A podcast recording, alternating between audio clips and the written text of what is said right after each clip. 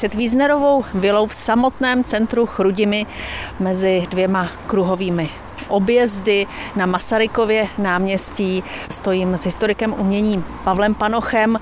Tak kdybychom se přesunuli na konec 16. století, kdy tady základ tohoto dvora, tohoto domu už tehdy stál v roce 1599, je první zmínka, tak eh, to by tady bylo asi poměrně klidno. To ano, i když nesmíme mít eh, přehnané představy o tom, že eh, v raně novověkém městě eh, nebylo rušno a neozývaly se tam pestré zvuky.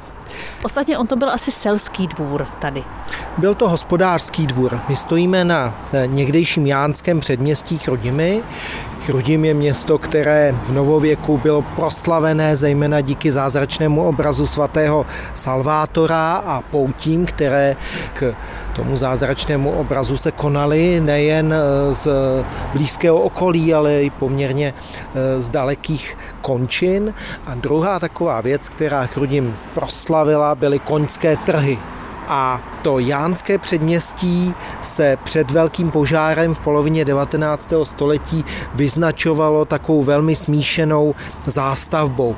Jednak zde stály velké hospodářské dvory a jednak drobné dřevěné chaloupky a takovou chloubou toho Jánského předměstí býval barokní Nojperkovský dvůr s libosadem a rozlehlými pozemky, který někdy na sklonku 18. století přešel ze šlechtických rukou do měšťanského majetku. A to je počátek vlastně historie eh, téhle lokality, která souvisí potom s historizující vilou Františka eh, Víznera. V roce 1872 od rodiny Kuchyňků eh, zakoupil ten dvůr František Vízner. Byl to majitel chrudimské strojírny a slévárny Eh, nejprve lokálního podniku, který časem se rozrostl, ale do velkého, dá se říct, až impéria. František Wiesner pocházel z Chrudimi. Kdo to vlastně byl? Eh, nikoliv, nepocházel z Chrudimi, pocházel z početné rodiny panského ovčáka z Jižních Čech, z Mladé Vožice na Táborsku a do Chrudimi se dostal následovnou cestou.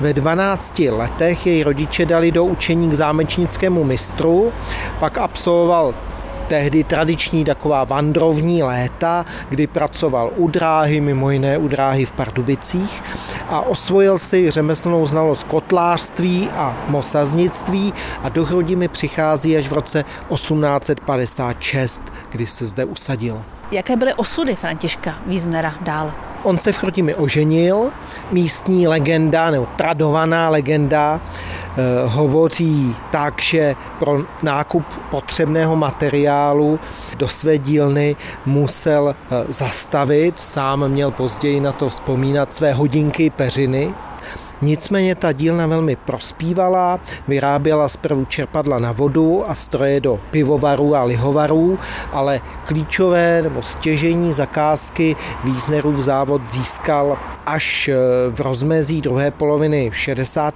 let, kdy působil nebo začal působit jako subdodavatel pražského továrníka Čeňka Daňka při zařizování téměř stovky spolkových eh, cukrovarů, které v té době se v Čechách zakládaly.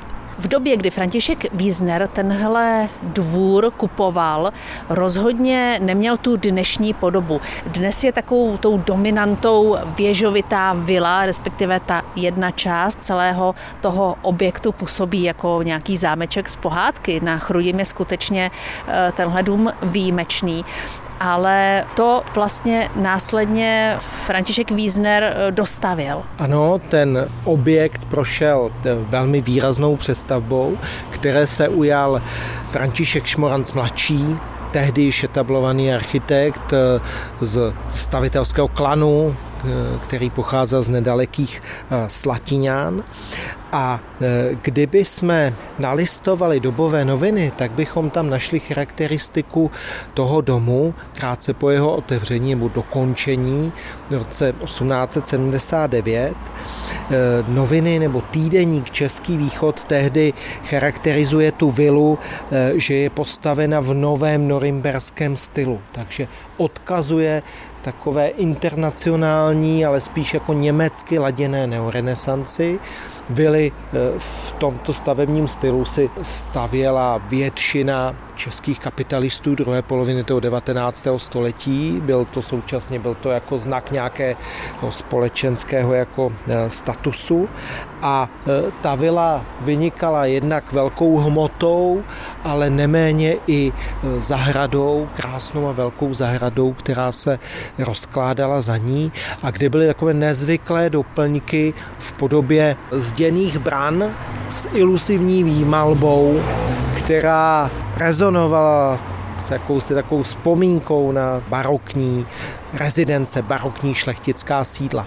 Ta zahrada je ale nepřístupná. Zahrada je nepřístupná, ale alespoň zvenku můžeme obdivovat eh, to hlavní pohledové průčelí eh, té vily toho diváka na první pohled zaujme takové jako zvláštní jako táflování, bosování, říkám, no, bosování těch nároží a také ta sochařská výzdoba. My jsme se eh, teď přesunuli blíže k kruhovému objezdu. Eh, stojíme za hradbou živého plotu, takže tu plastickou výzdobu vidíme tak z půly domů a výš. Ten plot je vysoký zhruba 2 metry, takže převyšuje běžnou výšku člověka, takže chodec může obdivovat e, takovou jako pestře řezanou siluetu e, štítu, která odkazuje nikoliv na českou neorenesanci, ale spíš má východiska v severském proudu neorenesance inspirovaném německou zámeckou architekturou počátku 17. století nebo architekturou tamních hanzovních, hanzovních měst. Ale e, v přízemní Nice, která z ulice patrná není, tak se objevuje socha biblického Adama. Je tu nahá mužská figura s rýčem v ruce a z vršku té fasády eh, mu měla kinout tak jako přátelsky socha štěstěny, té fortuny a eh, bohužel ta vrcholová socha té štěstěny fortuny eh, dneska na špici toho štítu chybí. František Wiesner si svou vilu po té přestavbě v roce 1879 neužil, protože rok na to umírá. S Pavlem Panochem jsme se teď z centra Chrudimi přesunuli na městský hřbitov přímo před eh, hrobku Františka Wiesnera. Monumentální. Ta hrobka je jednak monumentální a jednak je velmi nezvyklá. Prototypem nebo inspirací pro tuto hrobku byly renesanční hrobky, které můžeme nalézt v městech v severní Itálii, kdy pod tou kapličkou otevřenou, pod tím baldachínem eh, se nachází ten kenotaf, eh, ta mramorová rakev toho velmože, nebo v tomto případě tohoto moderního velmože továrníka. A je to přesně tak, jak jste eh, říkala. Stavební kvily, František Wiesner se z nového rodinného domova, který obýval společně s manželkou Antoní a dětmi, syny Františkem, Karlem a dcerou Antoní radoval jen krátce. Umírá 19. února 1880, zesnul předčasně v 47 letech na mozkovou cévní příhodu. Zachoval se zajímavý nekrolog, který byl uveřejněn v humoristických listech, které vydávalo nakladatelství Vilímkovo a ten vzdává Víznerově promyslnické činorodosti hold. Mimo jiné, ten nekrolog byl sepsán Janem Nerudou, významným českým spisovatelem a ještě jedna stopa velmi pozoruhodná se dochovala na to Víznerovo dědictví a jeho dobový jehlas. V čítance pro školy obecné z roku 1883 najdeme eh, Víznera jako vzor který je předestřen těm malým čtenářům jako silný muž, vlastenec, self-made man, který vlastní pílí se z těch chudých poměrů vypracoval až k tomu pohádkovému eh, bohatství. Kdo je autorem toho náhrobku? Eh, František Šmoranc mladší, Eh, projektant eh, Víznerovy vily a navrhl eh, ten pozoruhodný náhrobek společně s architektem Janem Machytkou. Kdo by z posluchačů chtěl ten náhrobek vidět na vlastní oči, tak nech navštíví Chrudimský hřbitov u svatého kříže.